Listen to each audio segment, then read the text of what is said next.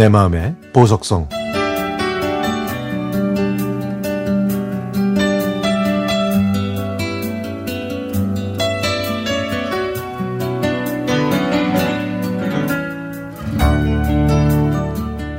오빠와 제가 어렸을 때 부모님이 새벽부터 밤늦게까지 식당을 하셨기 때문에 저희는 시골에 계신 할머니 댁에서 살았습니다.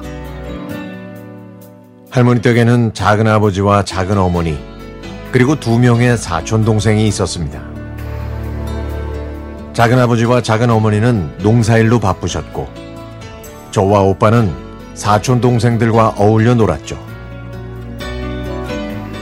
할머니께서는 부모 품을 떠난 오빠와 저를 안쓰럽게 여기셨기 때문에 사촌 동생들과 싸우면 늘 저희 편을 들어주셨습니다. 또 제가 일도 많이 도와드리고 심부름도 잘하는 편이었기 때문에 할머니께서는 밀가루 떡도 물에 띄어서 해주셨고요. 감자전도 부쳐주셨지만 시골 간식은 밋밋해서 오빠와 제 입에는 맞지 않았습니다. 부모님께서는 한 달에 한 번 오셨는데요. 그때마다 중국집에 데리고 가서 맛있는 탕수육과 짜장면을 사주셨고, 용돈으로 오빠한테 천 원, 저에게는 백 원을 주셨습니다.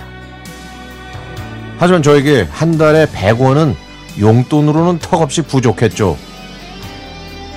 그런 어느 날, 저는 오빠가 용돈 천 원을 비밀의 장소에 숨기는 걸 목격하게 됐습니다. 오빠는 자기가 좋아하는 미니카를 사려고 돈을 모으고 있었는지 그날따라 그 돈으로 군것질도 안 하고 카세트 라디오 뒤에 건전지 넣는 곳에 지폐를 몰래 넣더군요. 그걸 본 순간 저는 저 정도의 돈이면 라면 과자와 오징어 껍질을 쉰 봉지 정도를 사 먹을 수 있다는 계산이 나왔습니다.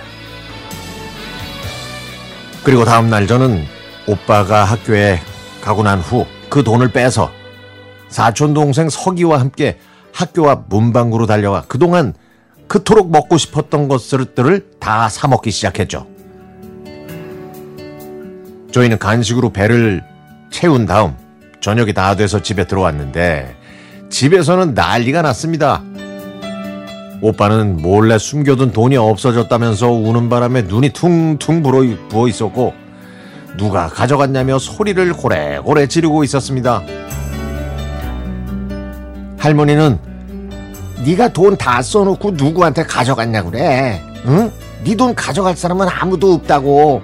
민니는 나랑 같이 있었고 야들은 아침부터 집 밖에 나가고 없었다고. 에이 잘 찾아봐라. 너 미니카 사고 싶어서 돈 없어졌다고 거짓말해서 돈 더 받으려는 거 아니야? 응? 누구를 의심하는 거야? 하시면서 오히려 오빠를 혼내셨죠. 억울했던 오빠는 그날 밤 늦게까지 엉엉 울면서 카세트를 들었다 놨다를 반복했고요. 사실 제 주머니에는 500원이 남아 있어서 그거라도 카세트 라디오 안에 다시 넣으려고 했지만 나중에 더 큰 일이 생길 것 같아서 남은 500원도 결국 돌려주지 못하고 본의 아니게 완전 범죄를 해야 했습니다. 그리고 한 달 후 오빠는 엄마한테 동정표를 얻어서 천 원을 더 받았고 엄마는 시골에 더 이상 있기 싫다는 오빠의 말을 듣고는 저희를 다시 서울로 데리고 왔습니다. 제가 초등학교에 입학해야 하는 8살에 맞춰서요. 할머니께서는 지금 하늘나라에 계신데요. 오늘따라 저를 많이 예뻐해 주셨던 할머니가 정말 보고 싶습니다.